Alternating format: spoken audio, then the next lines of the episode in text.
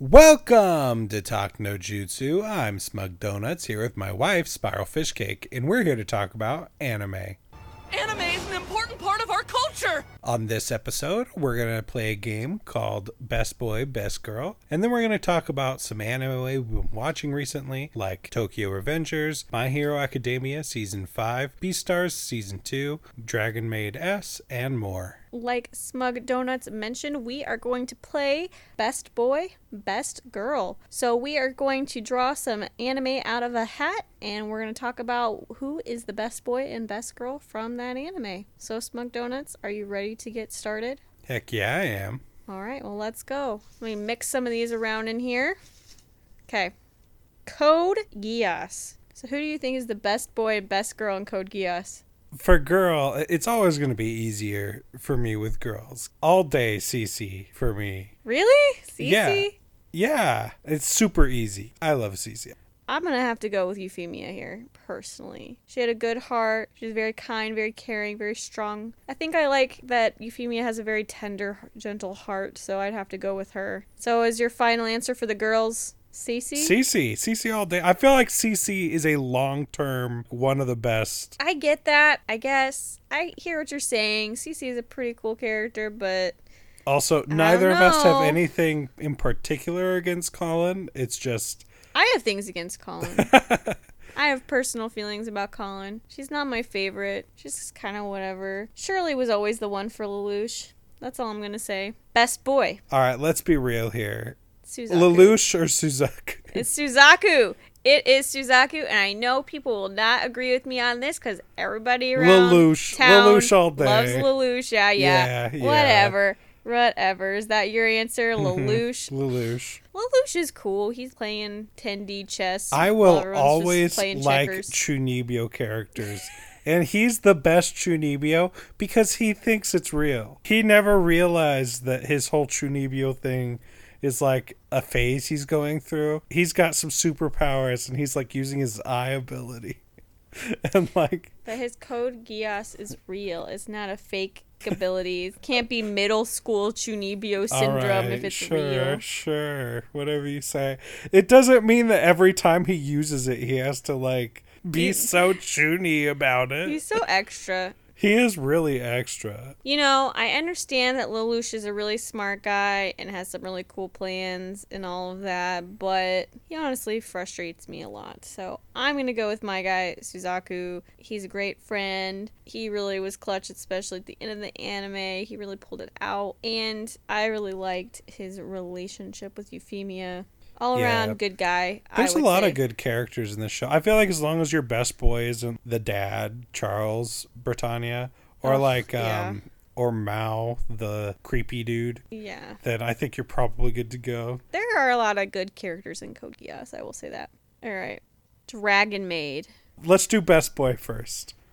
Best boy Fafnir. Fafnir, obviously. I think we all can relate to Fafnir. He's grumpy, wants to be at home. Same, honestly. Best girl. Who is best girl? This is going to be a very close three-way tie between Kobayashi, Toru, and Kanna for me. But I think Kanna all day. I think she's so cute. Really? Yeah, I don't really understand your love for Kanna. she has this really cute pink and like light purple character design Yeah. and she like is very curious about things and very serious most of the time but it's really cute and plus i like it when characters lazy around and watch tv and dance Yeah, I mean, she is adorable. and, and like her. eat things i mean toru and kobayashi obviously have a great relationship so it's hard not to appreciate them but at the same time kanna is just op i, I love kanna I'm gonna have to go with Kobayashi on this one. I love Kobayashi.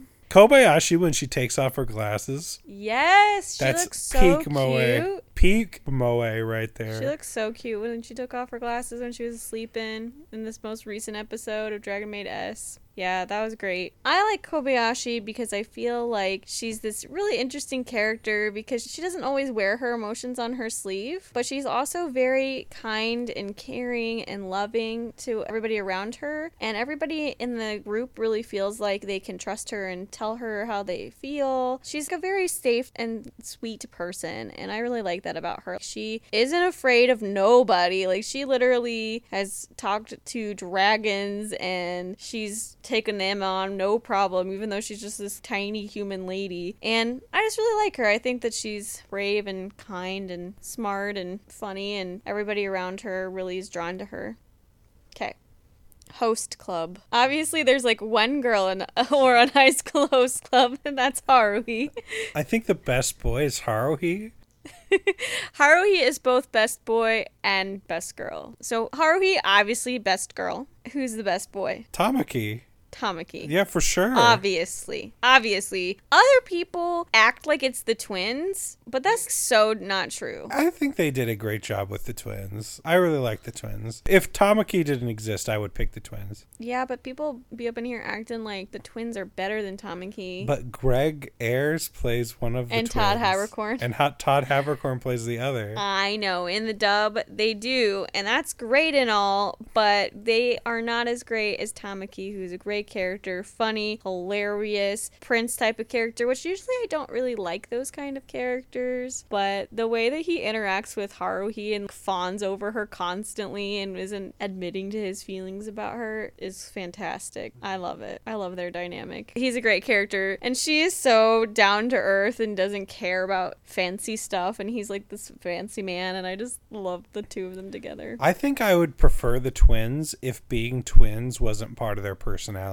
Yeah, I feel like like if so much of their part of struggle wasn't like, oh, can Haruhi tell the difference? Oh, she can. Right, like, Like that we're twins so and our life is hard. But they're great. They are great. All the host club characters are pretty great. It's just that Tamaki outshines the rest. Samurai Champloo. Best girl is Fu. Fu. she's she's like the only girl. Jin is best boy. You think so? no, that's just what I knew you would say.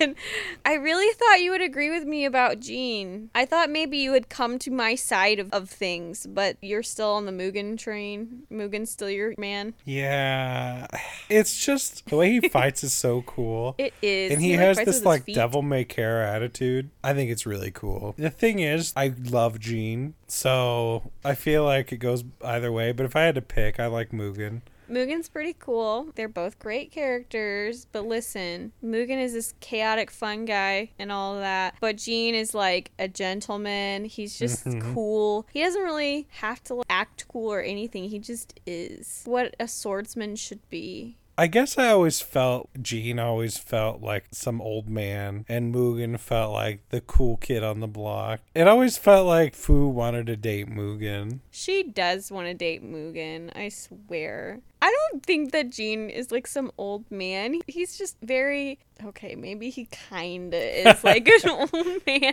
But I like that about him. Yeah. I like that he's very formal and respectful and takes his job seriously. I like that about him too.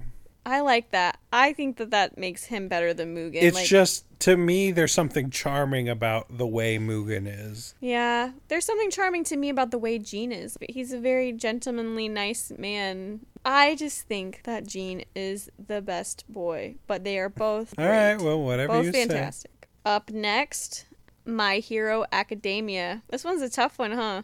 Uh, okay. I know who my best boy is. All right, let's do best boy then. For me, it's Bakugo. Oh, Wearing- shocker! Wearing a Bakugo t-shirt as we speak. I know not everybody likes him, but I like him. I find him hilarious and fun to watch, and I have enjoyed his character development, especially during this past season. I have trouble with this one. Maybe All Might. Really? Yeah, I I stand All Might. What?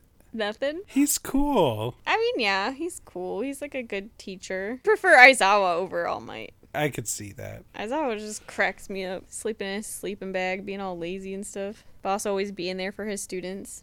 I don't know. There- pretty cool though. There's something that I really admire about being a strong leader, but then also knowing when to train future leaders to take over. To me, there's true. something admirable about that. Yeah, I do really respect All Might in the sense that he was the hero and then he kind of realized when he would need to change that up and help other people sort of take on his mantle and, and Yeah. go from there. Ad- admittedly, he was forced into it. sure. I don't think he's the kind of person that could do anything but be forced into it. Unless he had a really good reason, he would hold on to that number one mantle forever. Right. Who is best girl in My Hero Academia? They're all great. Could be any of them. Wait, there can only be one best girl.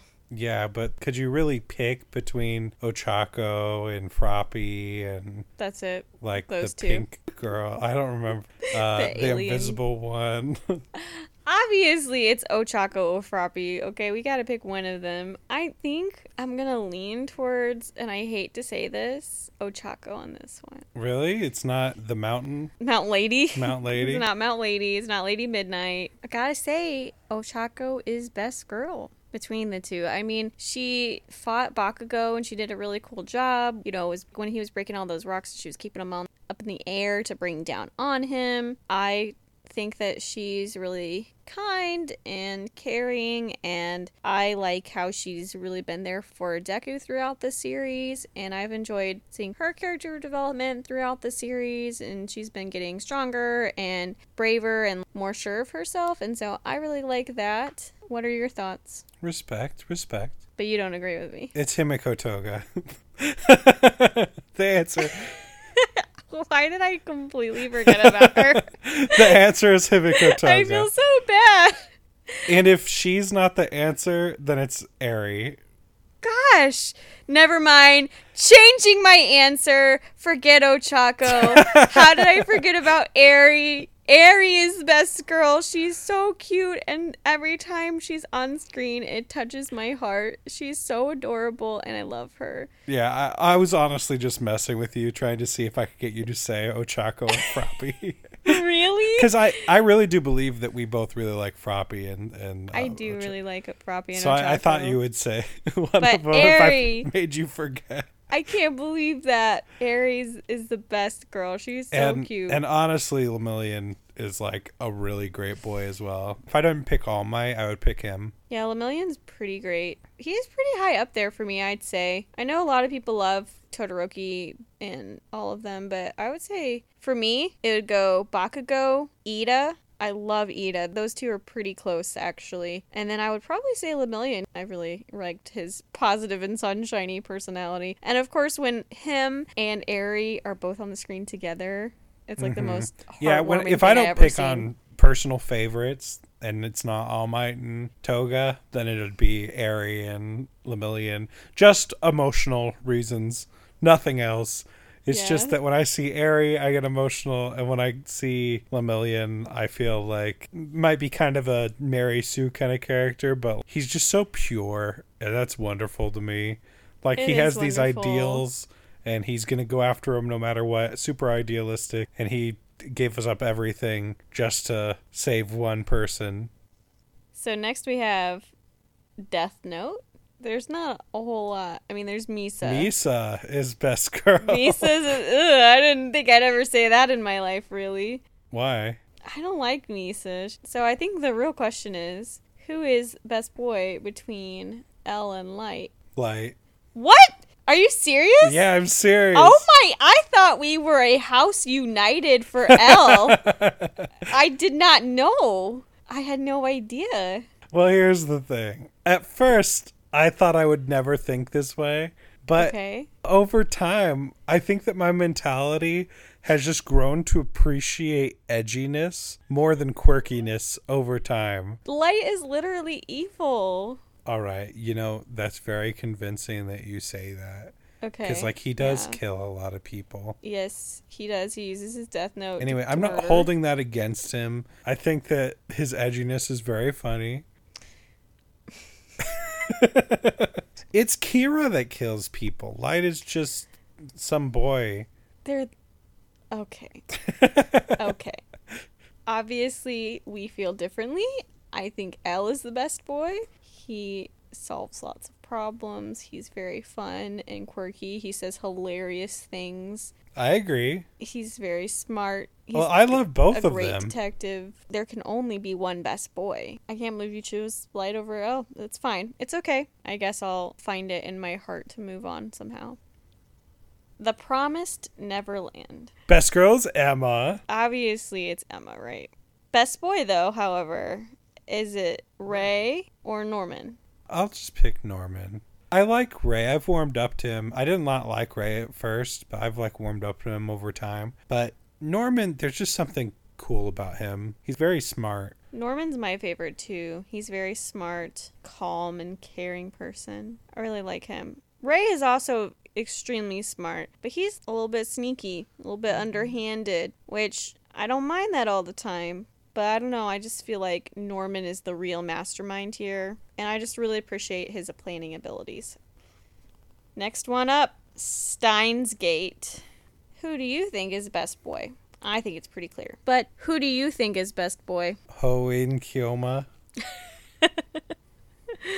Him specifically, not Okabe No. as a person, but only his like persona. Like I said. I prefer the Chunibyo characters. So do you only like Okabe when he's being his fake persona character? Yes, absolutely. That's it? That's the only time? And when he's talking about online tech with Kurisu, yes, making fun of her for liking Star Trek. I see, I see. I personally think Okabe as a whole person is the best boy, but that's just me. Okarin. Yes, that's what Mayuri calls him. Very cute. So that begs the question, the harder question. Who is best girl? Christina. I have to go with my girl, Mary. You know this. Just to be clear, Mary not is so cute. not Kurisu, Christina. What? What is up with you? So it has to be the version that Okabe Yes. calls her. I also like Ferris. Ferris is pretty cool. She's a underrated waifu in that anime. Gotta go with my girl Mayuri. She's so sweet. She's my number one waifu of all time, I would say. She's just so adorable. I love when she says Tuturu. I love I love her relationship with Okabe. She's just so precious. I love her so much. Kurisu is a really close second. She's great. She's a fantastic character. Yeah, Kurisu is great. But she's just not quite there. It's such a heartwarming experience to see Mayuri on screen. I love it every time. I like Kurisu better, but I kind of wish that Okabe liked Mayuri better. It's a I different- feel like you I know, want like deep down emotionally I want them to fall in love and have babies together. But I get it. Kurisu makes more sense. It's just I like her, me, cuz she's like very like Tsundere. Assertive, tsundere, cute. Well, obviously, Okabe feels the same way you do. Next up, we got Hunter Hunter. I guess the best girl in Hunter Hunter has to be Biscuit Krueger. Biscuit Krueger. There's not a ton of options for that I one. mean there, there's like the announcer person. Is Beto a girl or a guy? I feel like that's really not. Ever yeah, actually, sure. that matters because I really like Pito. So if he's a boy, then that's one thing. But if, if she's a girl, I pick her for best girl. I really like over her. Biscuit Krueger. Yeah, I gotta say, yeah.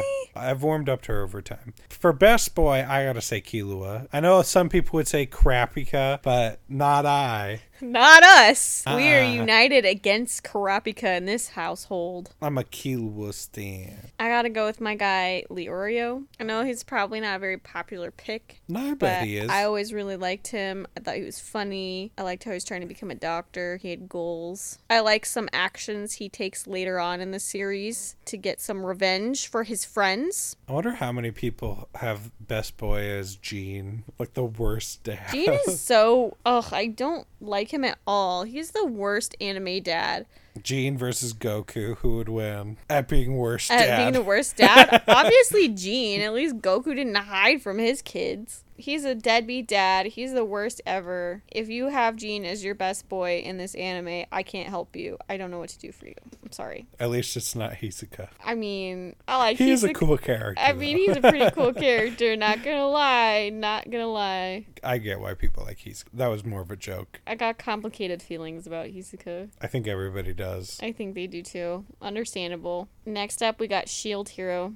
Naofumi and Raphtalia. Obviously, we're on the same page with this one. How much explanation do you need? They're just the two main characters. They're the most fleshed out. I don't know. I mean, some people They're both really likable. Some people may have liked Filo. I don't know. Yeah, I'm sure a lot of people would pick Filo over Raphtalia. Not in this household. We don't. You know how I feel about Filo. You know I don't like her at all. I feel like she ruined the story. Like Raphtalia, now for me, we're getting along just fine. Before she came into the picture, I did not need her there. She doesn't need to be there. I'm sorry if, if any of you are Filo people, but Raphtalia is obviously better.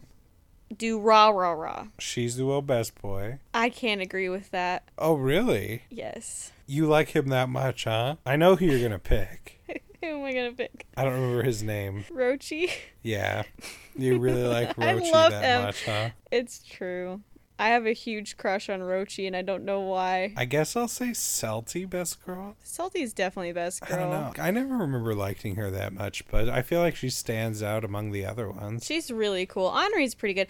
Oh no no no no no no! Best boy Masaomi Kida, obviously. Okay, that's who I thought you were gonna pick. Obviously, I like Shizuo. Shizuo is great. This is tough. When I think about all of the different husbandos I have an anime right, I have this huge crush on Rochi. I don't know what it is about Rochi. Maybe it's the hat. Maybe it's the fact that he's a great fighter. I don't know. But I like him a lot. So this one's tough. But I feel like Masaomi Kida is a character that I absolutely adore. I love his goofiness. I love his relationship with the main character, Mikado. He has multiple different sides to him and multiple different layers to him, and that's something I really value in a character. I definitely think that he has to be best boy, in my opinion. Followed very closely by Rochi, followed very closely by Shizuo. Although Kadota is a really good character too. Izaya is obviously someone you can't forget about. There's a lot of great characters in Durara. It's, it's one of those big main casts of anime. There's a lot of great people in it. Shizuo hits people with stop signs. I know, it's really cool. I feel like it shifted over time who I love the most. I think in the beginning of watching it, I would have said Shizuo, and then like over time, I appreciated Masaomi Kida more. And then like Rochi came into the picture and shook everything up. Oh, the girl that pals around with Shizuo in the later seasons. She's pretty cool. Yeah, I agree. But anyway, Celty Best Girl. Yeah, just because I'm not a huge fan of any of the girls in Durarara. I like the girls in Durara. Okay, I just remembered Erica, the one who likes anime. Yes, Yeah, yes, yeah. yes. Okay. So maybe, Hold on. Erica over Celty for Best Girl for yeah, sure. I, I gotta say. Their whole group, Kadota, Walker, Erica, they're all a great group of people together. I love how Kadota is just this very big brother serious character. Then there's just Walker and Erica just palling around being a bunch of otakus and weebs. I don't know how he deals with them. Next up, we got Jujutsu Kaisen. For you, who do you think's best girl? Definitely Nobara, right? But listen, I thought that too. I was immediately like, this is easy. Obviously, Nobra. But then I remembered Maki exists. Yeah, Maki's pretty great. Maki is pretty great. I also like that light blue haired girl that is kind of airheaded. Yeah, she's cute. And I also like the hair braid person that like has hair all the, way down The teacher with like the hair. Yeah, Why? Yeah. I don't know. She just seems like a good personality. Okay. Okay. A hot personality is what I meant. Yeah, that's what I thought. um, who is best boy? There's a lot of good ones. I like Gojo. This is a tough one for me. I think that there's three main contenders here. Go for it. Say who they are. The three contenders for me, if you don't just pick the main character, Itadori off the bat, which I feel like that's reasonable. Gojo, Todo, and Nanami. Agreed. I would say those are my top three as well. I think that you would pick either Todo or Nanami. Probably Nanami. Am I right? Or is it Todo? That's really hard for me because I feel like I love Gojo, right? Everybody loves Gojo. He's a great character, funny, cool, has a lot of awesome moves. But I feel like my heart isn't quite with him like it is with Nanami and Todo. Like, I really love those two characters. Yeah, you incorrectly picked one of them, right? Whatever. So I'm assuming you think Gojo's best boy? Uncontested. Okay, okay, whatever. When I think of Todo and Nanami, Nanami to me is a husbando. Todo isn't, but I have different kind of feelings for him as a character. I think he's really funny. I love his relationship with Itadori. It's hard to pick It's between hard. your husbando and your best friendo. yes, yes. And the tough thing too is that Todo reminds me actually quite a bit of Kamina in some ways. Uh huh. And I absolutely love Kamina, obviously. I've said this a thousand times on our other podcasts. If any of you all have listened before, I think now that I've said all that, I think I have to go with Todo. Really? Yeah, I think Todo is best boy. I'm gonna stick with Kakashi. Uh, Gojo. Sorry. Whoa! Whoa. Kakashi or Gojo? Which one's best boy between those two? Don't make me choose. Obviously, Kakashi. Come on. My lips are sealed. The mask is over my mouth, let's say. Speaking of, next up we got Naruto. Best boy, best girl in Naruto. I gotta say Tenten. the face you're making at me right now. You're kidding, right? like that's a joke. Yeah, of course it's a joke. Okay, Who I was about to be like concerned.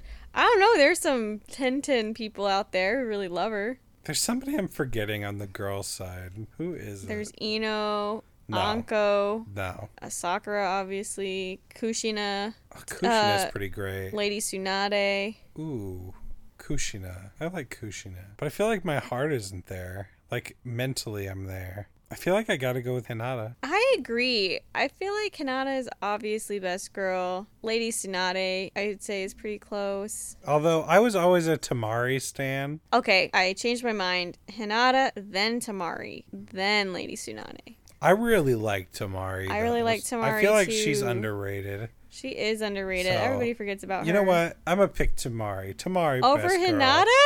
Just Oh my No, god. hold on. I love Hinata. I feel like Temari needs some representation here. Okay, fair enough. Who would you say is best boy? Boruto's dad, Naruto. Sasuke's best friend. Minato's son. Obviously, it's Naruto. Oh, N- Naruto. What? Okay, Mr. Shippuden himself. Kakashi's pretty great though. Kakashi is pretty great. For me, it goes Naruto, then my boy Rock Lee, then probably Kakashi, and then Gaara. Yeah, I that's a pretty good rating. I think that's the order. I don't know. Gaara and, And then Kakashi way, could be way, switched. way below there is Sasuke. Boo. Sasuke makes me mad, but he is better than a lot of other characters, like Danzo. Yeah, I'm pretty Donzo. with Danzo. Whatever. So we agree that Naruto is best boy in Naruto, or do you feel like Kakashi is number one for you? Naruto. All right. Next up, we got Haikyuu. Who do you think is best girl in Haikyuu? I gotta go with Tanaka's sister. Really? Yeah, yeah, Saeko. She's so fun. She's just hopping in the car, driving around. Yachi, look, Yachi's got everybody's heart. We love Yachi. But for me personally, I mean, You like Tanaka's sister. Respect, respect. all right, all right, look. I'm kind of a simp for Tanaka's sister. I said it. I said really? it. Yeah. Okay, okay, fair enough. I really like Yachi because I think she's adorable, Me and. I love how embarrassed she gets about stuff, and I love her positive energy, and I think her relationship with Hinata is pretty cute. Just saying, I think they're adorable when they talk to each other. All right, hold on. Guess who my favorite best boy is? Oikawa? That's your best boy. I don't know if it is. I haven't decided. I can't say for sure. It's not Oikawa. is it Hinata? Nope. Kageyama? It's Nishinoya. Yes, Nishinoya. Oh man, of course, of course. He's a very, great choice. very close to Oikawa though. Oikawa is so good. Every time he's on the screen, the episode's better. So it's hard for me not to pick him. But I just love Nishinoya from like a very simple place. So I'm, I'm gonna pick him. He's the reason I got into Haikyuu was Nishinoya. He is a great character. I feel like he's super underrated too. This one is really hard for me because I love Tanaka and I love Oikawa. I'm trying to separate myself from the fact that Oikawa is voiced by one of my favorite voice actors. Oh, that's the only reason I like Nishinoya. Because he's voiced by Greg Ayres. That's Ayres. it. That's the only reason. That can't be the only reason. I reason. okay. I love Greg Ayres. Sue me. Wow. okay. But listen, listen. This one's really tough because I really do love both characters a lot. But I think I have to go with Tanaka on this one. really? Yeah, I just really love him. I thought you were gonna go with Oikawa. Now I feel guilty not picking Oikawa. Is it just because he's a bad guy that makes us not want to pick him? yeah, I think so. I feel like I'm cheating on the Haikyuu team if I pick Oikawa because he's from a rival team and that makes me feel guilty. And he gets so hyped up, like, uh.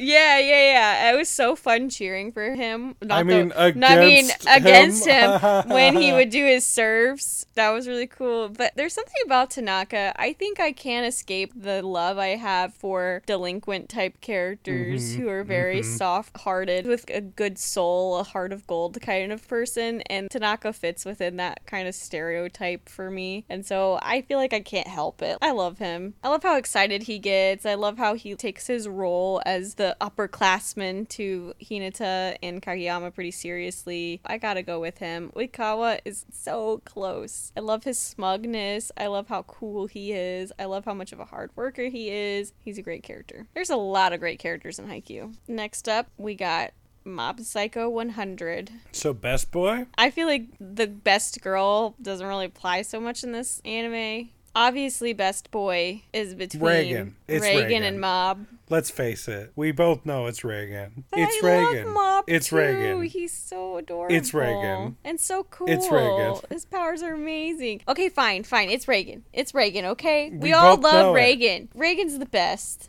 All right, all right. This one might be a little harder than the one we just discussed. The Fate series. There's a lot of great characters in that anime. A lot of great ones in the whole series. We've seen Fate Zero and Fate Stay Night Unlimited Blade Works. That's right. So from those two, who do you think is best girl? Rin. She's definitely best girl. She's, Yeah. she's a great character. And I know you're going to have complicated feelings about a lot of the men, but let me just remind you about Rider. I know. So I would never forget about Rider. So Rider is best boy to me. I absolutely, love him so I know much. we might bring up Gilgamesh or Archer or whatever. No, no, no. Rider. Rider is best boy. I just want to make sure that you don't forget because he's very easy I would to forget never about. forget. I loved him. I loved him in Waver. Their relationship was great. I love Saber though. Can I just say that? Saber's pretty I, great. I really love Saber, especially when she's in that suit. She looks so cool, and her regular outfit's pretty iconic. Although Violet Evergarden's got her number. Can I just say Violet Evergarden did it better? Ooh,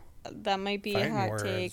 I will say, so Fate Zero Rider, very obviously. Fate Unlimited Blade Works. Gilgamesh. You think Gilgamesh is best boy in Unlimited Blade Works? What? You gonna pick Archer? I don't blame you if you want to pick Archer. I pick Rin in both. To be fair, uh, no, I pick Saber in Zero. Okay, and okay, Rin fair. in Unlimited. I agree. I agree with that. I think I have to go with Gilgamesh. I mean, he's really cool.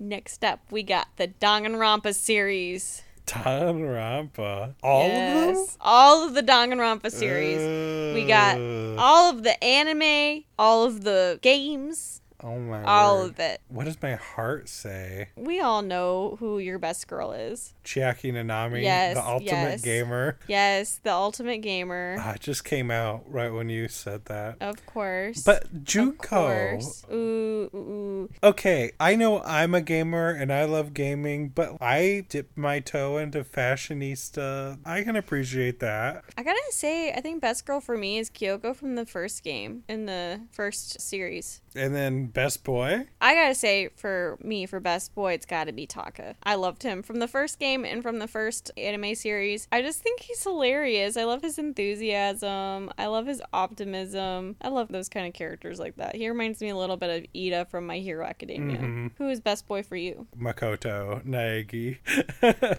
I love Makoto Naegi. every game I play and I'm like, is Makoto Naegi gonna show up?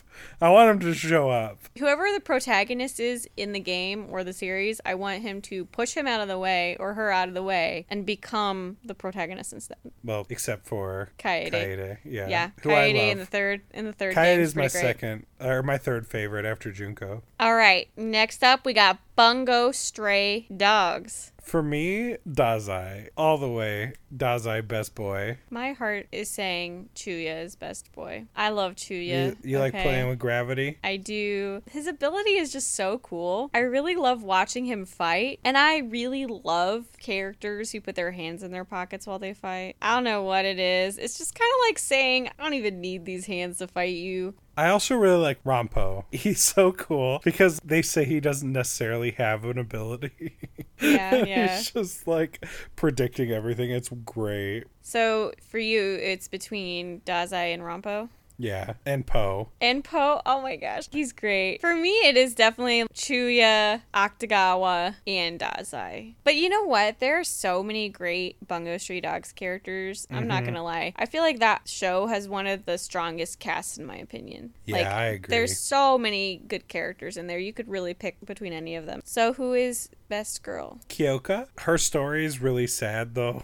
Her So, story is really sad. I agree that she is best girl. Just to put it in perspective, I think Kyoka's 14 She is. She's pretty young. and she's gone through a lot for she a has gone 14 through year old. Her life's been hard, but I really like her. She's a really cool character. All right, so last one. I think this is a great one to end on. Attack on Titan. Okay, best girl's got to be Sasha. Really? She's always been my favorite since the beginning. Yeah, I really like Sasha too, but I got to go with Hanji. Ooh. I love Hanji. She's such a weird, cool science lady, but then she's also awesome and kicks butt the whole time. I really love her. Agreed. She's great. But Sasha, I just like girls who like to eat. It's true. What more do you need? Guys, if you view your girl as having Sasha's mentality and just feed her, that's all you need to do. Girls just like food. That's the way to the girl's heart, is through her stomach. So for best boy, an Attack on Titan, who would you say? Levi, 100% Levi. There's no way around it. I'm sorry. Who else are you gonna pick for best boy? Come on. Best man right there. I mean, there's also Armin and, Armin's and great. Erwin. Yeah. Okay. Okay. You, have a case with Erwin. That's tough. But I'm still going to pick Levi. Yeah, I'm gonna still pick Levi too. He's really cool. I mean, he's one of the best characters in all of anime. Let's be real here. Let's Levi is all of our husbands. Even if you a straight man, you know, you know what's up with Levi. You know. Everybody out there loving Levi, no matter no matter who who you're interested in Yeah, other people are best boy of one anime. Levi's just best boy. in general of all time of all anime. He's like a cowboy or something. A cowboy. Yeah, he's really cool. That's Kenny. Devil May Care focused on how to be just. Kenny is very obviously a cowboy. Kenny does not feel like he belongs in that anime. he feels like he's transported from some other time, from some other anime to just yell at Levi. But anyway, Levi obviously best boy. Okay, so now that we're finished with our game, we're going to talk about anime we've been watching recently. This part will have spoilers, so if you want to make sure you don't get spoiled, just check in the show notes below and listen to the parts that you do want to listen to. All right, I say we start with our seasonals. What do you think? Sounds good to me. right before recording, I watched episode 20 of Tokyo Revengers. So, since our last recording, I have seen episodes 16 through 20, and stuff has gotten wild, okay? Things have gotten crazy. There is an all out brawl now between the gang Valhalla and Toman, and that's been really intense. All because of this background information we got about Kazutora and Baji, which are Mikey's friends from when they first started their gang, stealing a bike from Mikey's brother, all of the stuff that happened from there on out. I don't want to spoil it too much for you.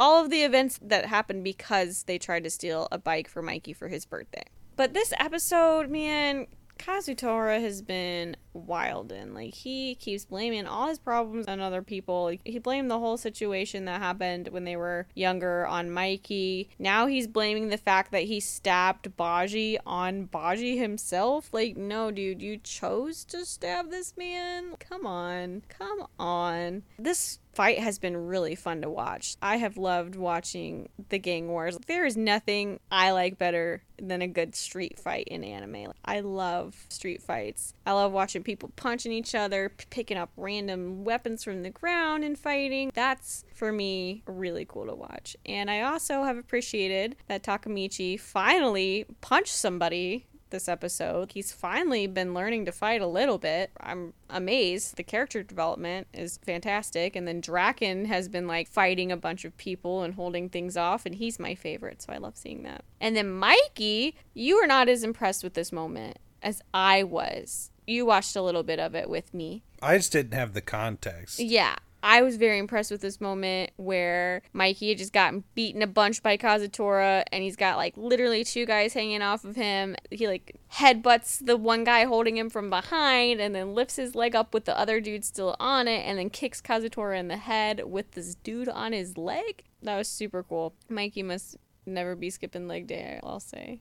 So, a lot of cool Mikey moments, cool Draken moments, some good Takemichi moments. I feel like that's all I can really ask for. It did seem like at the end of this episode that Baji is going to die, which I feel like in the timeline of events of Takemichi trying to figure all this stuff out and trying to write certain things for the future to be how he needs to be to save all his friends. I think that that would make sense just because he's been fairly successful in things and I feel like it's about time that something negative happened that he can't fix. It's about time for that kind of a moment. So we'll see. I mean, who knows? People get brought back from the dead or like it seems like they're dead and they're really not all the time. So we'll see how that all pans out. But I kind of think Baji's for real dying, but we'll see. So we also watched My Hero Academia episodes 15 through 18.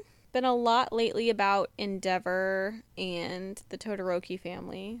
I gotta say, I've been really enjoying the last few episodes of My Hero. Me too. Like them training with Endeavor and Todoroki's family. I didn't expect to like it, honestly. It doesn't have anything that I watch My Hero for. I watch My Hero for really good fights against villains, and I watch it for training, but that's not really what's been good about My Hero recently. I've been really enjoying it for the moments around Endeavor's family table, for the way that they've handled that situation so far. I felt like they've done that with a lot of tact. I was worried about that, and I can respect Yeah. what they've done so far. I thought that they were going to make it less complicated than it was, and it ended up being simple to understand, but at the same time, very clear that they're trying to handle the situation with the respect it deserves. I agree because I know we've been really critical of the whole idea of Endeavor's redemption arc. I still don't like Endeavor or his redemption arc. No. I don't either, but I like that they're actually exploring Todoroki's feelings on the matter and his family's feelings on the matter because there's a lot of complicated feelings that they all have. There's feelings of resentment, then there's also feelings from his sister of kind of wanting to move forward and be a family again, but not just forgiving their dad, trying to figure out what that looks like for them once their mom is out of the hospital and Todoroki kind of deciding if he just wants to use his dad for figuring out how to use his quirk better and get stronger, or if his dad is even worth being called a dad. Kind of what that looks like for him. And I think that they're exploring that with a lot of sensitivity and Right. depth that I wasn't really expecting, so I'm glad about that because I think Todoroki is a really interesting and complicated character, and his family is really interesting and complicated. And I don't feel like Shonen always does a good job of really exploring more complex feelings. So I'm happy that my hero is doing a pretty good job actually thinking that through and showing complicated family dynamics in the way that they are. I like some of what Deku said to Todoroki. I know he was kind of putting a little bit of pressure on him to like sort out his feelings, but I feel like he was being helpful. I also like how Bakugo just like yells at Endeavor all the time. He doesn't care that he's the number one hero. He's Yeah. just like, screw you, I'm gonna be better than you.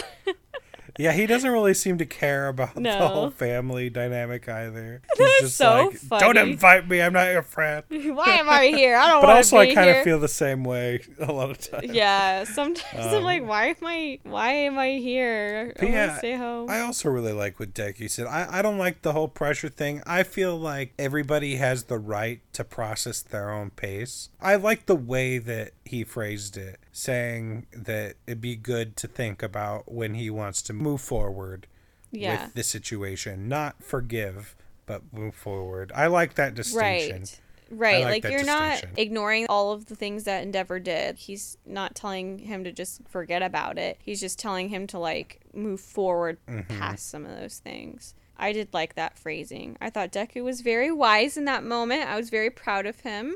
Yeah. We'll have to see kind of what happens. I think there's going to be some interesting developments. there's a lot going on this season. I feel like it's like build up to something, and I'm excited to see whatever that something is. What made Deku so wise? Has he dealt with this situation before? He's born that way, man. Wow. That's his quirk, wisdom. Wow.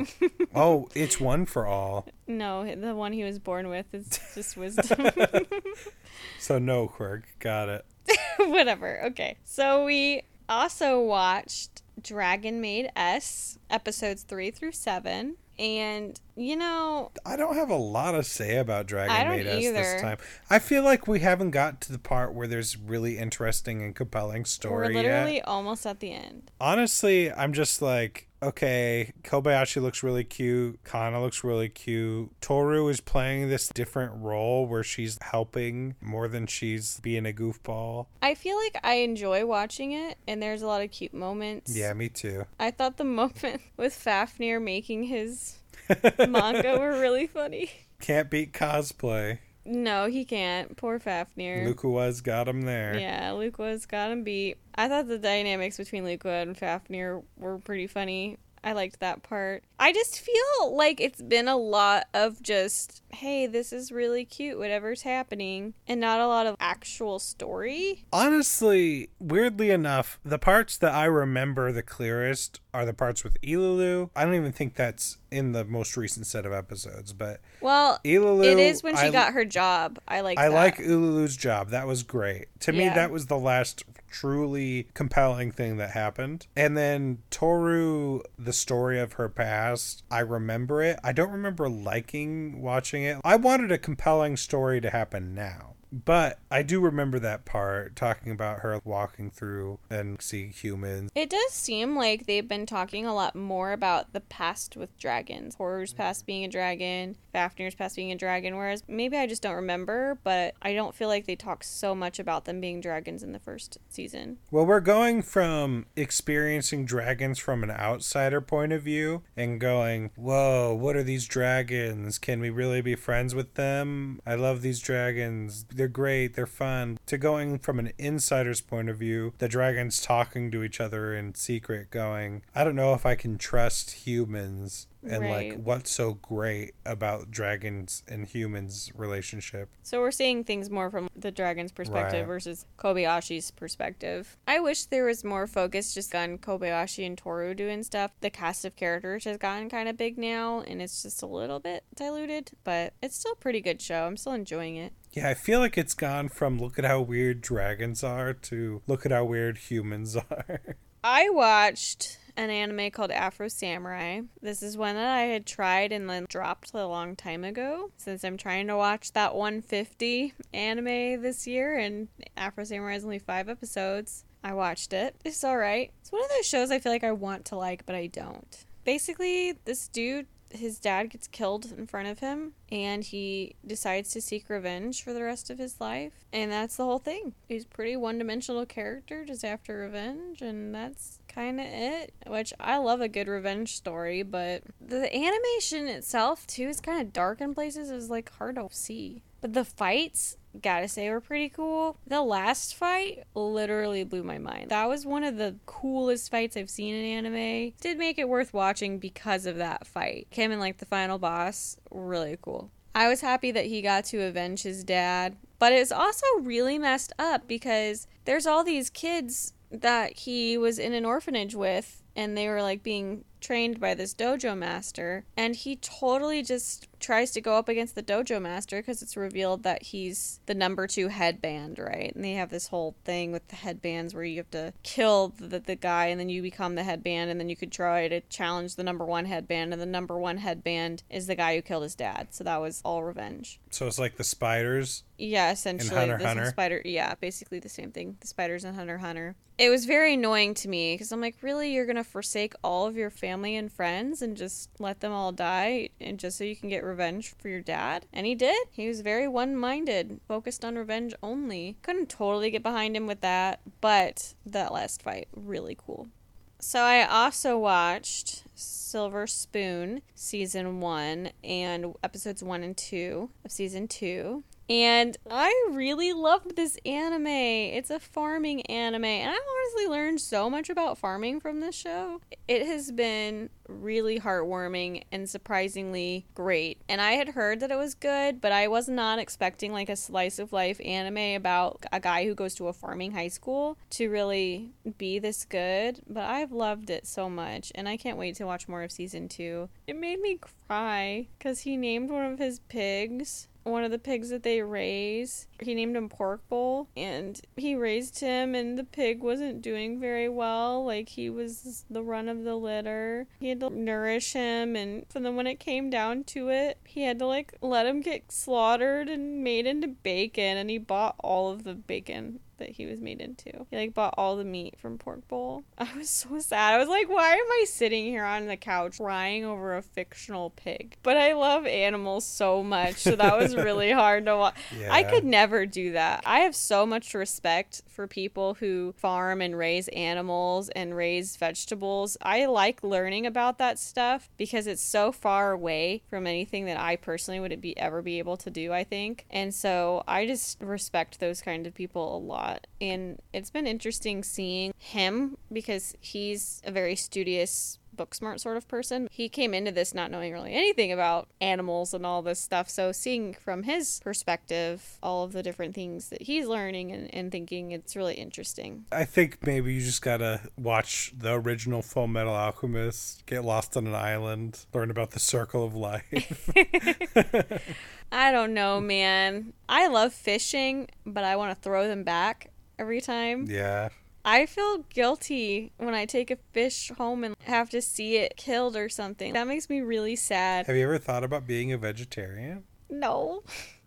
You've said this to me before. You're like, I mm-hmm. think if you had to kill your own food, that you would become a vegetarian. And I think that's true. I think I would just eat grass and leaves and berries for the rest of my life if I have to actually kill the thing I was going to eat. Well, if you like meat, you like meat, so I I think it's do, fine that you continue eating it. It makes me I don't think that there's seeing it. anything morally wrong with that. Yeah, I just makes me sad. I sympathized with him and I think that one of the themes is trying to always remember and respect the things that you're raising and, and what comes from it, honoring how you take care of animals and what they bring to you. I think though that you don't need a television show to teach you that if you're a farmer. When you do that, you just legitimately learn that as you're going. There's just no way around it. You have to kill these animals that you've raised. And I think you have a different perspective too because you grew up around people who had farms. Yeah, and I've helped out on the farm as well. It's just a fact of life that that's how it is. And I know it might be sad that some people won't name their animals. I think most people do that are on farms.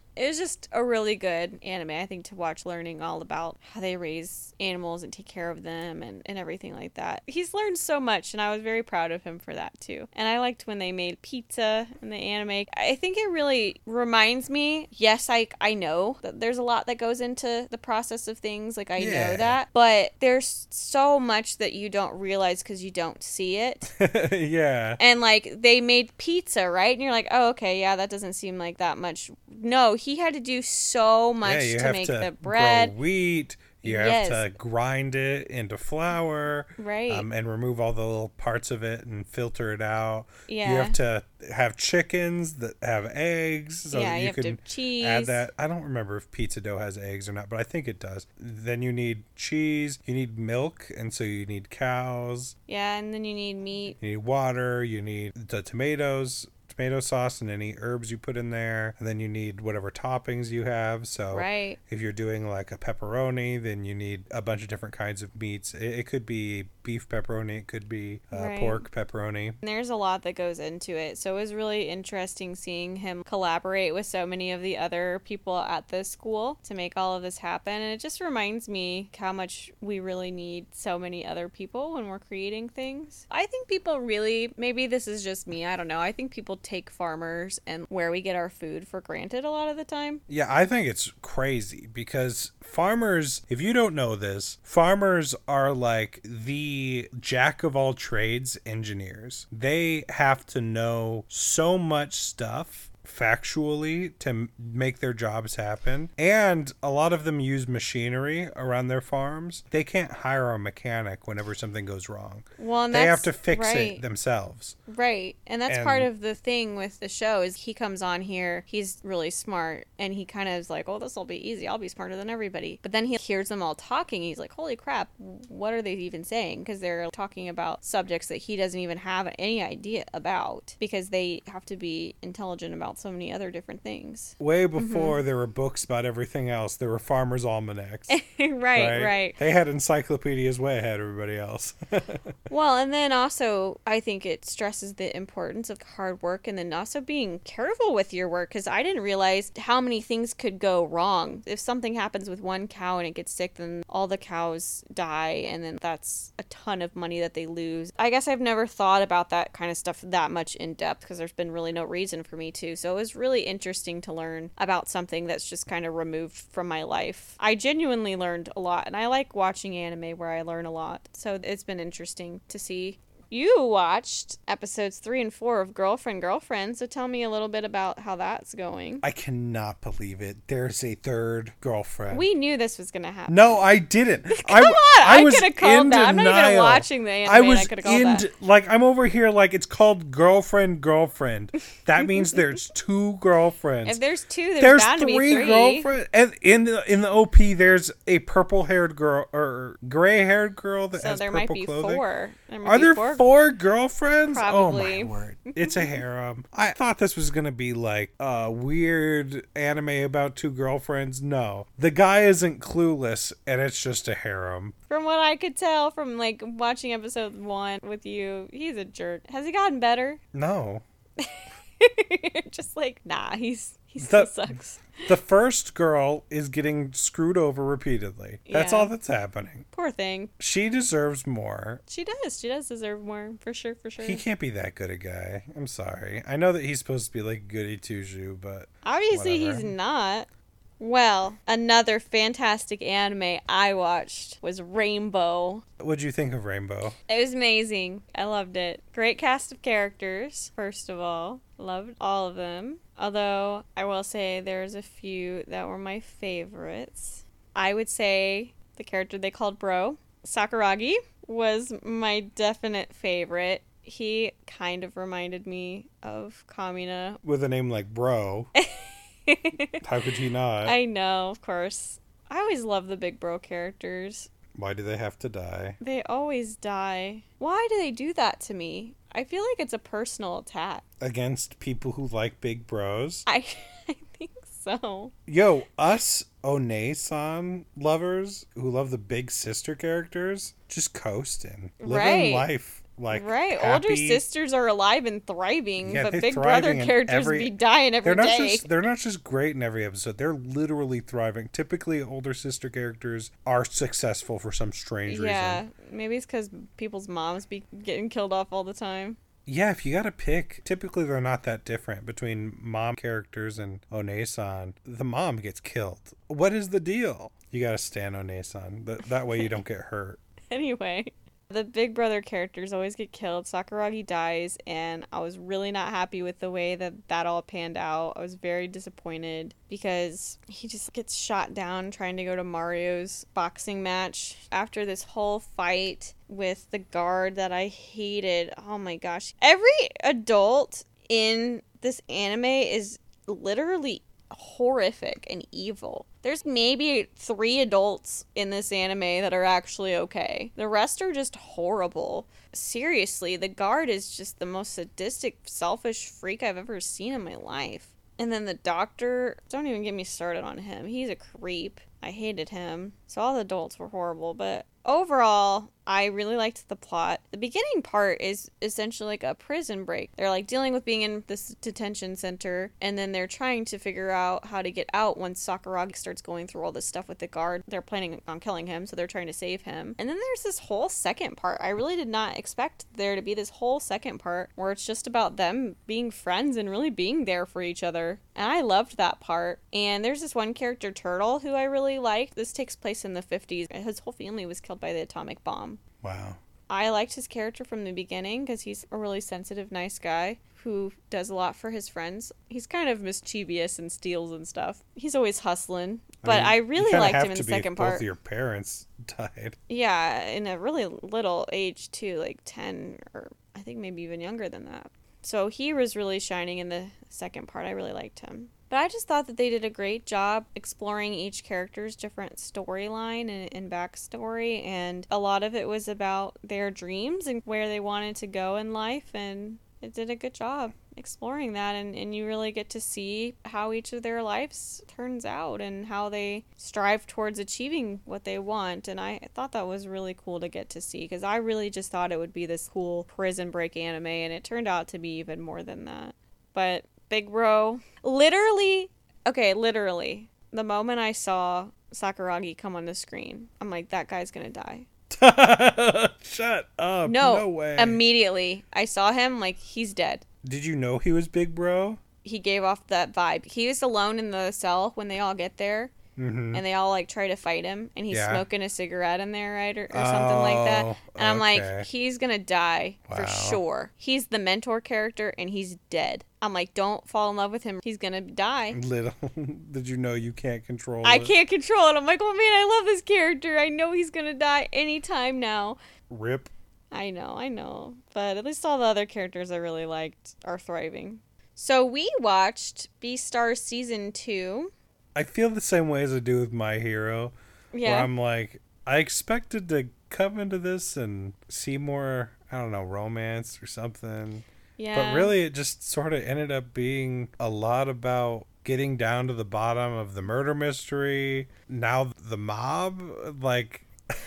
I cannot believe Louis just joined the mob, became a mob boss, and is now no longer a mob. and is now no longer a mob boss. And then he had to kill, like, his lion friend he had to threatened die. his dad for no reason. He didn't actually. He wasn't actually going to kill him. Yeah, he just threatened his dad to sign the papers to get him to release from school. He asked somebody to eat his foot. Legoshi ate his foot. Like if she ate his leg. The thing that I think is so funny about Beastars is like, okay, so there's a murder, right, in this theater club. And then later on, one of the guys accidentally rips off his friend's arm.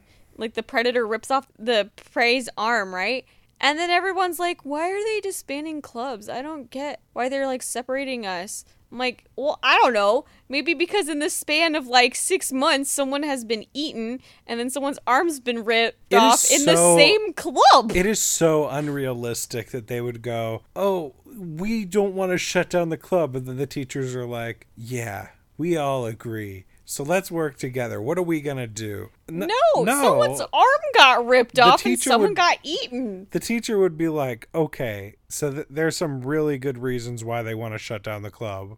I know, and I like how Legoshi was narrating that part. Like, yeah, sometimes that happens because predators don't know their own strength. I think this really is something that people need to get control over because people's arms, it ain't normal just to, to have them be ripped off. That ain't right. Yeah, That was sad, that whole thing. And then we found out the bear yeah, the is bear the one did it. who did the devouring, and that was crazy. He creeped me out so much. It's a bit weird that Legoshi kissed him to taste his spit, and then That's not He- exactly what happened. he didn't use the spit to figure out who it was. He tasted their water bottles, and then one of the water bottles was squished, and that was just enough information. He didn't even smell it or put his tongue in there a little bit. He was just like, "Nah, Well, I think that that, was one's just the crumpled only- up. That was the only this one is left. a message to me."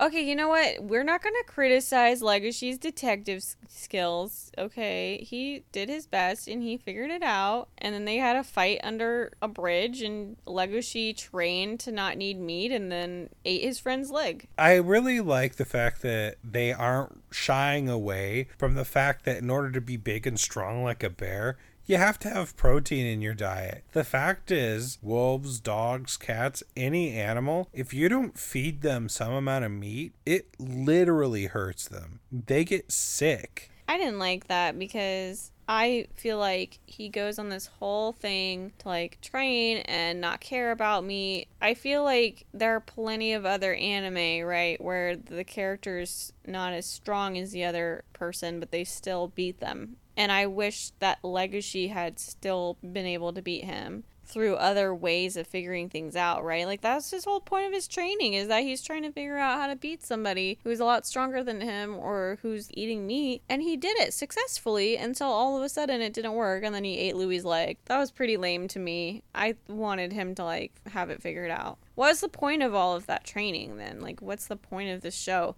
Like what are they trying to say? I guess see, what's like the message? I was kind of hoping that it would be like a, a normal shonen. You know how Dragon Ball Z they go Super Saiyan for every big fight? Yeah. I thought maybe it would be like every time Legoshi has to fight some big fight, Louis would show up and you would eat Keep another eating. body part. Ew, that's disgusting. and then he would go Super Saiyan. What? It's That's ethical because he's offering it up willingly. I'm really grossed out by things eating things too. Yeah, that I- I really get creep that. like cannibalism that freaks me out so much. It grosses me out a lot. Okay, maybe he'll just eat a moth or something. He did already. That did not work. No, it's so weird. I don't think that season two is as good as season one because it was like barely even about him and Haru, which I didn't really care about Louis joining the mob. I really don't care that much about Louis in general. I thought that was a very strange way for him to just go in life. So I still thought it was decent, but I didn't like it as well as the first season. Yeah, I agree. And same with the OP. It's really good, but the first season's OP, it feels like a throwback to Tank or something from Cowboy Bebop. So I also watched an anime called Gantz. I don't have a lot to say about this besides the fact that I did not like it. The main character is the most intolerable person I think I've ever seen in anime. I hated him. He was such a jerk. All he could think about was trying to like hook up with the girl in the anime and he was so sleazy about it too. He would just say such sleazy stuff about her all the time. Like she was very vulnerable and had nowhere to go, so she goes over to his place and they're alone and he's trying to hook up with her or whatever and she like, opens up to him about how her life is really hard and he just uses that to try to get with her. And then there's a part where he lies to her. He's like, "Oh, I'll give you a back massage." And then he tries to give her a back massage and then assaults her trying to do that. He's just horrible. I hated this guy. And what I hate the most about him is I feel like there are plenty of really evil anime characters, right, that are murdering everybody. But he feels very much like somebody you could meet in real life. And I hated that.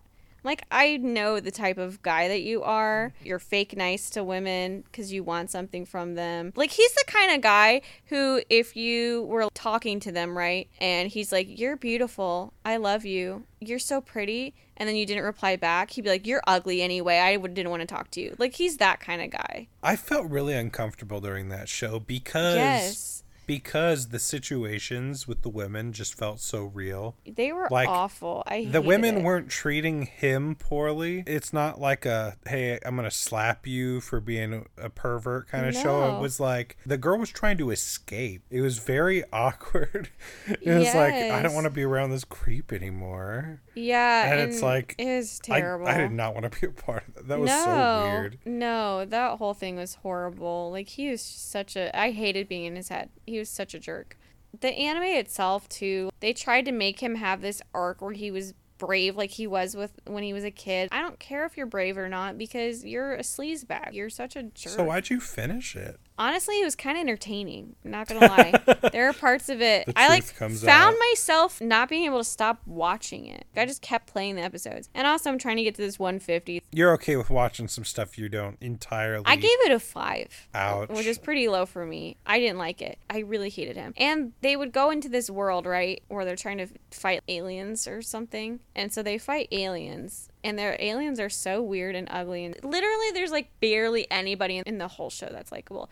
The other reason I stuck with it is because Christopher Patton voices Yeah, one of the yeah. characters. I love him. But it was oddly entertaining, and the opening is awesome. One of the best anime openings. But the show itself, I hated being inside that sleazy guy's head, and I hated that he was the main character.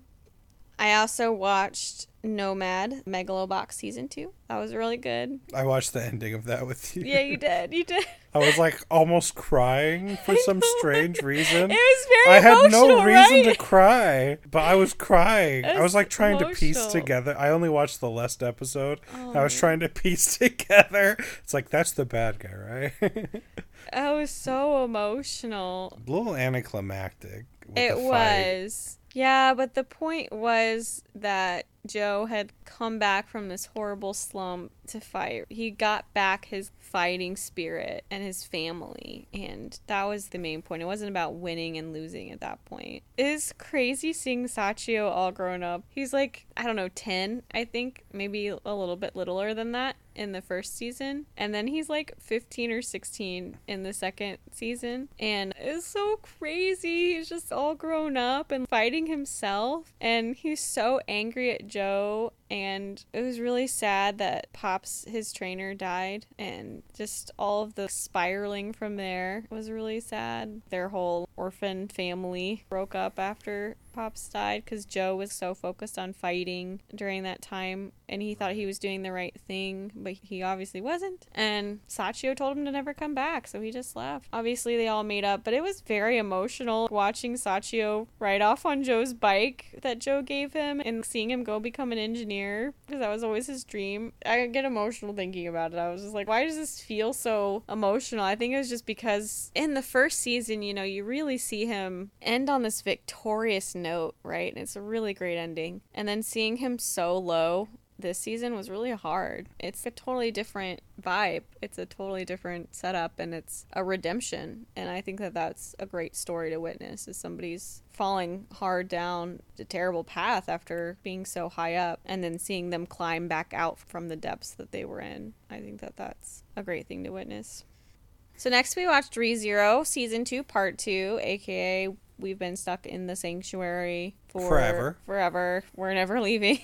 this is this is the anime now. Stuck in the sanctuary. I really liked the first part of ReZero season two. I did too. This second part was boring. I really don't want to stay on this point for a long time. Really, I just feel like season two, part two wasn't for us, I don't think. No, and I think that there were some good moments. I think they all became a little bit more self aware, and it was such a crazy reveal that Betelgeuse was part of Emilia's squad when she was younger, totally in love with her mom, her adopted mom. Then he became evil after accidentally killing her. Yeah. That was a crazy reveal. So seeing Emilia kind of confront her past, I thought was good to watch. I did like, even though I didn't like how it all played out, that Subaru and Emilia did kiss. Although she thinks that babies come from kissing, so that's that's a little concerning. That's Puck's fault and the fact that she has horrible memory loss. Although who knows if she even would have learned it either way. You know, who knows? But Well, hopefully just somebody tells her. that just shows her level of dedication to Subaru. I was actually letting him kiss wondering if there was something different in which elf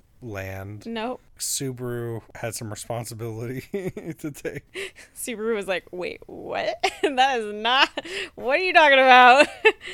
that was a funny moment. Rem was just completely forgotten about, apparently, and replaced with Beatrice. Her whole story was interesting, but I didn't like how thick Subaru was laying on the whole I love you stuff to her. To Beatrice. Yeah. Yeah, it really is annoying with ReZero how much it's about Subaru loves Emilia and then Rem loves him and that story happens, but then he still loves Emilia. And then Beatrice now, but he still loves Emilia. And it's like, wait, okay. Is he just going to have a harem at the end where all these girls love him and it's unrequited to everybody except Emilia? Like, it's one thing if you have a harem and we're all on the edge of our seats wondering who you're going to pick. But it was clear from the beginning that Emilia is your girl. So why go through all this, I love you, I love you, I love you? These girls, it doesn't seem like it's a platonic love, does it? I don't think so. I Maybe mean, with Beatrice. You could make an argument. I don't know. Even then, I don't want to harp on this too long. I don't want to be too negative with it, but I didn't. I did not like that, and I did not like this whole situation with Rem never got solved. It's almost like he forgot about her. Yo, I just want to be clear. There's nothing wrong with ReZero season two, it's just the pacing. We just It's got stuck in this story where we knew the stakes the entire time. They need to save everybody, but there's people at the mansion and there's people in the sanctuary. And it just felt like they were trying to solve the sanctuary for so long in the trials. We saw Subaru try to solve the trials. We saw Emilia's try to solve the trials multiple times. We got backstory on every character in the show. It was just a lot. You know, I think too, just the first season was really good. So it's hard not to compare directly with them. So maybe that's why it doesn't feel as good.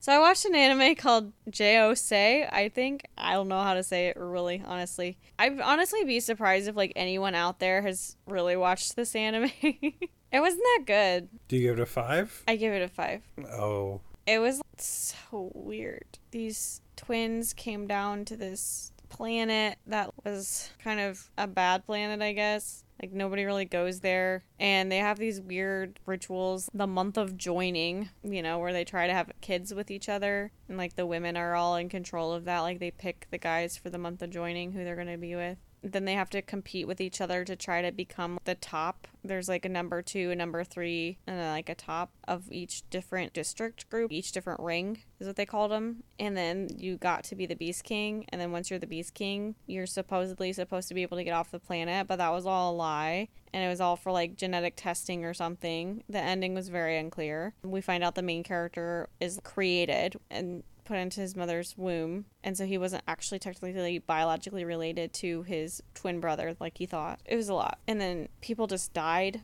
out of nowhere and that was annoying. And it just kind of ends. So you never really find out what happens to the Beast King? the beast king was all a lie. It wasn't a real thing. What's a Beast King? it's the king of all of chimera essentially. If you've defeated all of the other tops in the rings and you're the only one left right? So that's you. You're the beast king at that point But you still don't get to escape. You don't know exactly what happens to them. I think they get used for genetic testing, so that's unfortunate for them. At least we know more about them than Beastars. yeah, that's true. This is not one I'd recommend.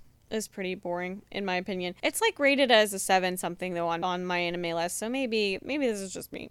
I also watched Free season two. Was that also a five? No, I gave it a seven. Ooh. I have a pleasant time watching Free. This is one I'd started a while ago and then just stopped. But watching it again, it was pretty fun, actually. I really like all the characters. I like seeing them swim. There's not a whole lot to say.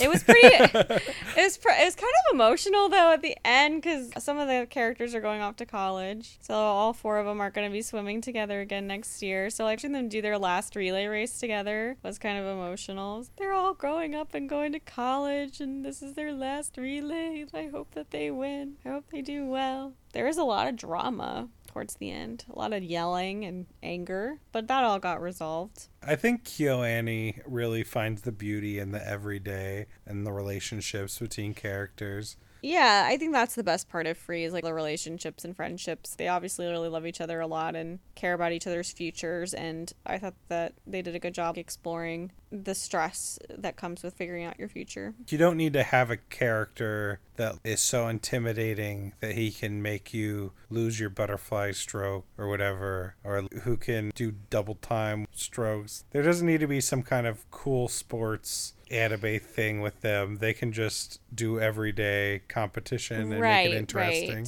Yeah, there's no like special. Kuroko's basketball shenanigans, Hey, Prince hey, of Tennis shenanigans. Don't don't make fun of Kuroko's basketball. Okay, even though none of that is realistic, I did like that it was pretty much just about a group of guys that are friends, chilling and swimming and living their life. Although that is not for everybody. Some people need the hook. Yeah, some people do, but I liked it. I also watched a couple anime movies. I watched I Want to Eat Your Pancreas and Bungo Stray Dogs Dead Apple. I will not go into detail about I Want to Eat Your Pancreas Thank you. because I know you want to see it. I do. Pretty emotional movie, and I liked the dynamic between the characters. It was really good. I think it's definitely worth watching. Not gonna lie, even though I thought it was really good, I feel like it was a bit overrated because I feel like people talk about this movie all the time, and Do people? they do. I or do they just say it's a sad movie that's kind of good? They talk about it like it's one of the best movies ever. I don't They really compare. Hear it I do. I hear it all the time. I hear people comparing it all the time with Silent Voice, and which one they think is better. And I think I get annoyed when I'm watching something that is just meant to make me feel sad. I feel like they just craft stories to make me sad. That's different than having a movie about something that is sad. Do you know what I'm saying? Like Yes. there are plenty of anime you feel emotionally manipulated, Yeah, I feel emotionally manipulated a bit. and you can see it. Yeah, that they're can- doing it, I can and see therefore it. it's not as potent. Yeah, I can see like the writing on the wall. I guessed something that would happen. Like it wasn't the exact thing that I had thought would happen, but it was along those lines. And I'm like, they're just trying to make me feel sad. I still think it's a good movie overall. I'm glad I watched it. And the other movie I watched was Bungo Stray Dogs Dead Apple. And I love Bungo Stray Dogs. I never watch series movies really, but I'm like, you know, this will be like a quick, easy watch that I can add to my list. And it was really cool. There's some really cool Chuya moments, so I was really down with that. I'll show you this some point Sure. because I think you need to watch it. The animation's really good in it. But yeah, there's some really cool Chuya moments, and that's really all I can ask for. And a Bungo Stray Dogs related content is cool moments with him because, as I said earlier, I love his power. And then also seeing more of Fyodor, which is the villain in season three, because Right. this takes place right before season three, was very interesting because it gave more perspective into why Dazai knew some of the things he knew in the third season about Fyodor. So that was interesting. And we also got to see Dazai in this cool white tux outfit. I thought he looked really neat in that. I love it because Dazai always has tricks up his sleeve. That, of course, applies to this movie as well. So, two other anime that I watched. I watched two classics. You have to watch this with me sometime. Berserk. Mm-hmm. I loved Berserk. I knew I was going to like it, but I loved this show. Guts is a great main character. I really thought he would just be this one dimensional butt kicking kind of guy, which is cool. Like, I was ready for that. That was fine with me. But he's got so many more sides to him. The background of his character was really interesting to find out. It is very sad the way that he had to grow up and fend for himself. But he's also got this deep kindness to him. But killing is the only way that he's ever really known how to survive. That's kind of what he's just had to do. I really liked this anime and seeing all the dynamics between him and Griffith. Griffith is a very fascinating character. Just seeing the levels he goes to to reach his ambition is crazy. And the relationship that he develops with Guts is really unique. And hmm. they have a really strong bond. And Guts tries to separate himself from Griffith to become his equal. And that starts this downward spiral of events that's really crazy. Before I had watched this anime, I- you know, I've heard all the time how great of a villain Griffith is. And I would say throughout most of the series, he's not exactly a villain. He does villainous things for ambition, but it was a great anime. It was so good. I really love Guts theme. Yes. It's so otherworldly. Yeah, the the music is beautiful. The OST is beautiful. When I think of him, that's kind of what I think of. You have this guy who's strong and fighting in this mercenary group, and that's just kind of what he's done his whole life. And he agreed to follow Griffith, and then as he started reflecting on things, he's like, "This isn't necessarily what I want with my life. This is all I've ever known, and this is what I'm good at." So. Also, the opening is fantastic. I've been listening to that all the time. I literally You showed that to me. Yes. I listened to like a hour long repeated version of it because I love it so much. it's like it's like yes, YouTube. Thank you for telling me that this exists because I've been listening to this a bunch, just repeating the same short clip of it, and then you're like, hey, Spiral. There's this whole hour long version of it. I think it's funny. There's a line in there that's like, "Put your glasses on, nothing will be wrong." Yeah, you say And- that all the time. And I'm like, oh no, Guts, but I put my glasses on and everything was wrong. Guts, why? You lied to me. You The song lied to me. Great anime overall. If you haven't watched it, you totally should. Specifically, the 1997 version is the one I'm talking about. I'm not talking about the CGI one. We don't talk about that here. Another classic I watched, Yu Yu Hakusho. Finally finished it. I've been watching this with my friend for like over a year and a half on and off, partially because of the pandemic. We didn't get to watch it together for months. And then we've just been watching a bunch of other stuff. It took us forever, but yesterday we binged 20 episodes in one day and we got through it and it was fantastic. I loved it. This might be another top 10 show for me or at least really close to the top 10. I'll have to reevaluate my top 10. I know this is one you've seen also, but it's been a long I haven't time seen. for you. I don't know if I've seen every episode, but I've seen enough to know the Yeah. general arcs. Yeah. And I've got to say, it shocks me that he went on to make Hunter Hunter, and both of us love Yu Yu Hakusho and don't feel as strongly about Hunter Hunter. Let's we won't talk about Hunter Sorry, Hunter sorry. during I don't wanna- this I don't wanna UU take it discussion. But don't it's like, taint what- it. What? What? What's so different? I don't understand. Well, first of all, the characters are all fantastic. The group mm-hmm. of four, Yusuke, Kuwabara, Kurama, Hiei, their dynamics are all hilarious. I really like the villains too. I liked the depth that they went into with the villains. I felt like they were not one dimensional. I will say I feel like the Sensui arc ended a little bit on like a anticlimactic note since we just gets taken away to eternity with the guy that was in love with him and that's kind of it. And it's revealed that he didn't really want to kill all the humans. He wanted to create a bridge between demon world and human world which was cool i guess but it just seemed like there's this whole build up about how he wanted to kill all the humans and there's this big deal and then just kind of ends so I don't know. I was a little disappointed by that, but I think that it was a good thing for Yusuke's character development because then he had to really explore what he wanted to do. And the next arc takes place and they go to Demon World, him and Hiei and Kurama, and that's kind of the ending part where they all meet up with like the Demon Kings and they have another tournament. I swear the author of this anime of Hunter Hunter and of Yu Yu Hakusho is obsessed with tournaments. There are so many fighting tournaments.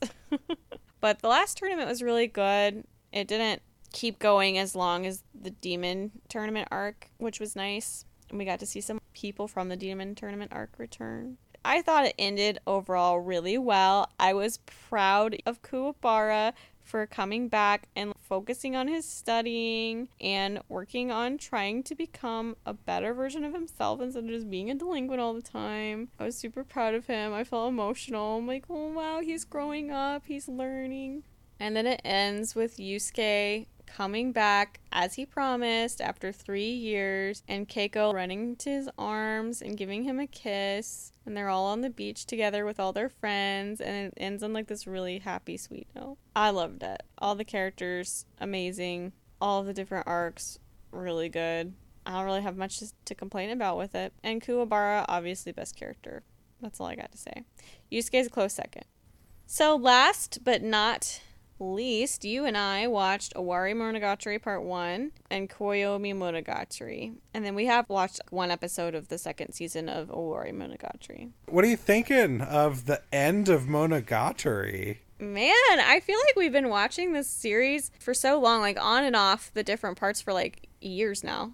And I'm feeling a little sad that it's coming to an end, honestly. I mean, it's not really coming to an end, but it is coming to an end. yeah, I mean, it is and it isn't. It was crazy just watching Koyomi Monogatari, just watching these cute little side stories, living life, and then all of a sudden, Gaen's like, I'm gonna murder you, and just kills Araki. I'm like, dude, that came out of nowhere. that particular thing tries to remind you of all that you've been through watching the show. Of being like, remember when Hanekawa had long hair and glasses? Remember Best when version of Hanekawa. Senjo Gahara hated Araragi, the start of when she hated him. Remember when Yeah, when the that changed? snail was alive? Remember when Kambaru was Kambaru? I don't know. And Owari Monogatari, it was so crazy seeing Shinobu and Kambaru meet each other. Kambaru was not holding back. She was just like, Lady, you need to go talk to that guy who is your first servant because you need to settle things with him. You're not being very true to yourself. She was just packing a punch, and Shinobu was not about it. And then she did come around and respected her, but all the drama we saw with Sodachi, that was crazy. Oh, yeah, she's the only one that- parents and She's the only one that doesn't have a supernatural event. Yeah, that was Uh, really Araragi sad. is her supernatural event, I guess. Yeah, that was a really sad story about her mom dying and just refusing to eat. That was really sad. And her not realizing it for so long. I didn't notice it the first time I watched it, but there are just fours everywhere in the design. Her bookshelves make fours, Really? the chairs, the tables, they all make the number four. The house she used to live in has windows where one of them's lit up and then it ends up making the number four. It's everywhere if you look for it. It's just kind of crazy to me. I didn't even notice that at all, but it's so plain to see if you look for it. But if you don't look for it, it just looks like there's triangles, and you're wondering, why is everything a triangle? Because four means death, Yeah. right? It's their unlucky number, like 13. They'd live on the 13th floor. They'd go to the 13th floor of a hotel any day. Who cares? But four, uh oh. Really? I did not know that. That's crazy. I love how they design things in Monogatari. I think that it's so cool and they do such a good job of making literally everything so visually interesting. I thought her story was interesting, although I'm kind of glad that we've sort of moved on from it into this next part of Aragi's story, which is being separated now from Shinobu. And gotta say, I love seeing fully restored Yeah. Shinobu in this last episode of Owari Monogatari season 2 I'm, that I watched. I'm glad you say that because I don't think that's the last you see of fully restored Shinobu. I think she continues to have good moments. I'm excited. I loved her in Kizu Monogatari, the movies. And so when I think of Shinobu, to me, that's my favorite version of her, her full version. And she's just so cool. Her outfit looks so, so great. And Zoku have some great Shinobu moments. Great. I'm glad to hear that. There are so many good things in Owari Monogatari. Her old servant was very interesting. That was just a cool background story to learn and a reminder that she's choosing Aragi, like how strong their relationship is. Overall, I really did enjoy these last two Monogataris. I think they've been some of my favorites because Monogatari has not always been my favorite because Aragi is just a creep half the time. But I feel like he's not been that way so much these last couple seasons. And I'm glad about that. It's been refreshing just being able to enjoy it without worry that he's going to be some weirdo. I mean, he really was a weirdo in Owari Monogatari season 2 when he just found Hachikuji again Mm-hmm. when he went down to hell. Yeah, that was the main moment that was super weird. I was like, bro, not Other again. than that, it's Kanbaru being creepy. Like not again. Why are you being a creep again? But you know, whatever. And then he he like rides up on a snake and grabs Hachikuji by his legs. He's like, Nah, girl, you're coming with me.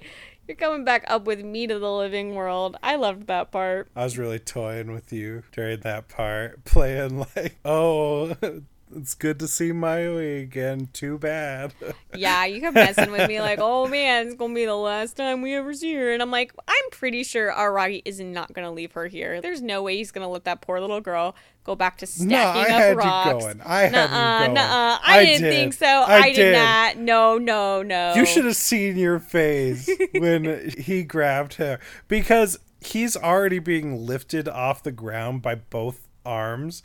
There's no way he would be able to reach Mayoi, and she's all the way over there. So it has you believing that there's no way it could He happen. grabs her by his legs and is just like, nah, girl, you come in here with me. Come up with me. I love that part. I'm very excited for you to see what they do with Hachikuji. Oh my word, it's great. You'll see. I'm excited. Oh, and it also ended by saying Ogi was the one who wanted him killed. Oh yeah, what's the deal with Wanted that? Araragi What, killed. okay, what do you think? I want to hear your predictions. What do you think the deal with Ogi is? What's her angle? Is she trying to get I think she's at trying Hanekawa? to. Is it all focused on Araragi? Is she against Araragi? Is she? I think she's trying to get rid of apparition somehow, and she wants Oh. them all gone. And Hanekawa was one at one point. Oh yeah, Araragi because is. So is Kanbaru.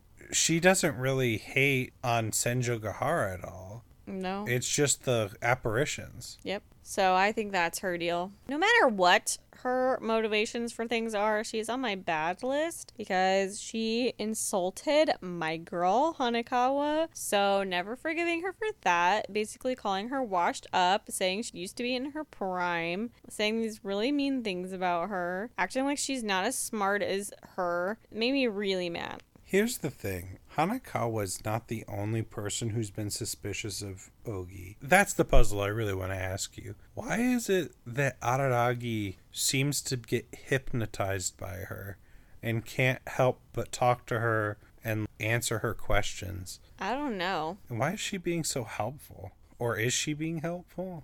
I don't think she's being helpful. It's almost like she's leading him down a path to separate him from the others. Hmm. She's trying to put a, like a wedge between him and Hanekawa at times. Is that what it is? Are you sure? I don't know. It's like she's trying to help him tie up a bunch of loose ends. Yeah, that it is like that, huh?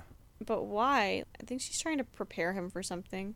I don't know if that has to do with Mei Mei though, because that's his niece. Is Mei Mei secretly a bad guy? I don't know if Mei Mei's a bad guy or not. He better not be a bad guy. I would cry. I don't think I love he Mei is. I don't know what her deal is yet. I feel like she's very suspicious. I don't trust her. I don't think she's leading Araragi down a good path. I think she's trying to trick him. I just don't know for what reason though yet. It does feel like she's trying to separate him from everybody.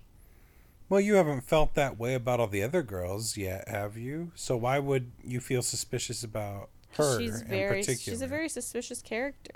She like swoops in and tries to take on the role of the other girls in some ways. Hmm. She seems to always be in control of every conversation she's in.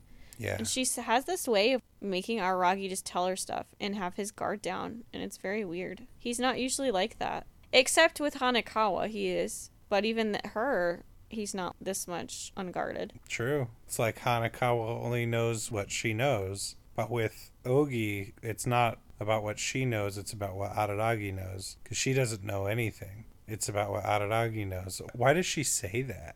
I don't know anything. It's about what Araragi knows. I feel like she's being manipulative Why would you be like, oh, it's not about me, it's about what you're thinking? because she's trying to avoid showing her hand. She doesn't want him to know what she knows. Gotcha. She's a mystery to me. Yeah, she's the biggest mystery of Monogatari. I'm interested to learn more about her, but I definitely do not trust her, and she's on my bad list forever. She said things about Hanekawa I could never forgive. I'm excited to see what happens. We'll have to continue watching Owari Monogatari. Hopefully, we'll get it finished soon, and then we can move on to Zoku. We'll see. See how it all goes. Well, I can't 100% guarantee that you'll have every answer by the end of Owari, but if you feel unsatisfied that every answer is answered, I gotta say, Zoku, I feel like, will answer the rest. Good. Good. All right. Well, that does it for this episode of Talk No Jutsu. So, thank you so much, everybody, for listening. Yeah, thanks for listening.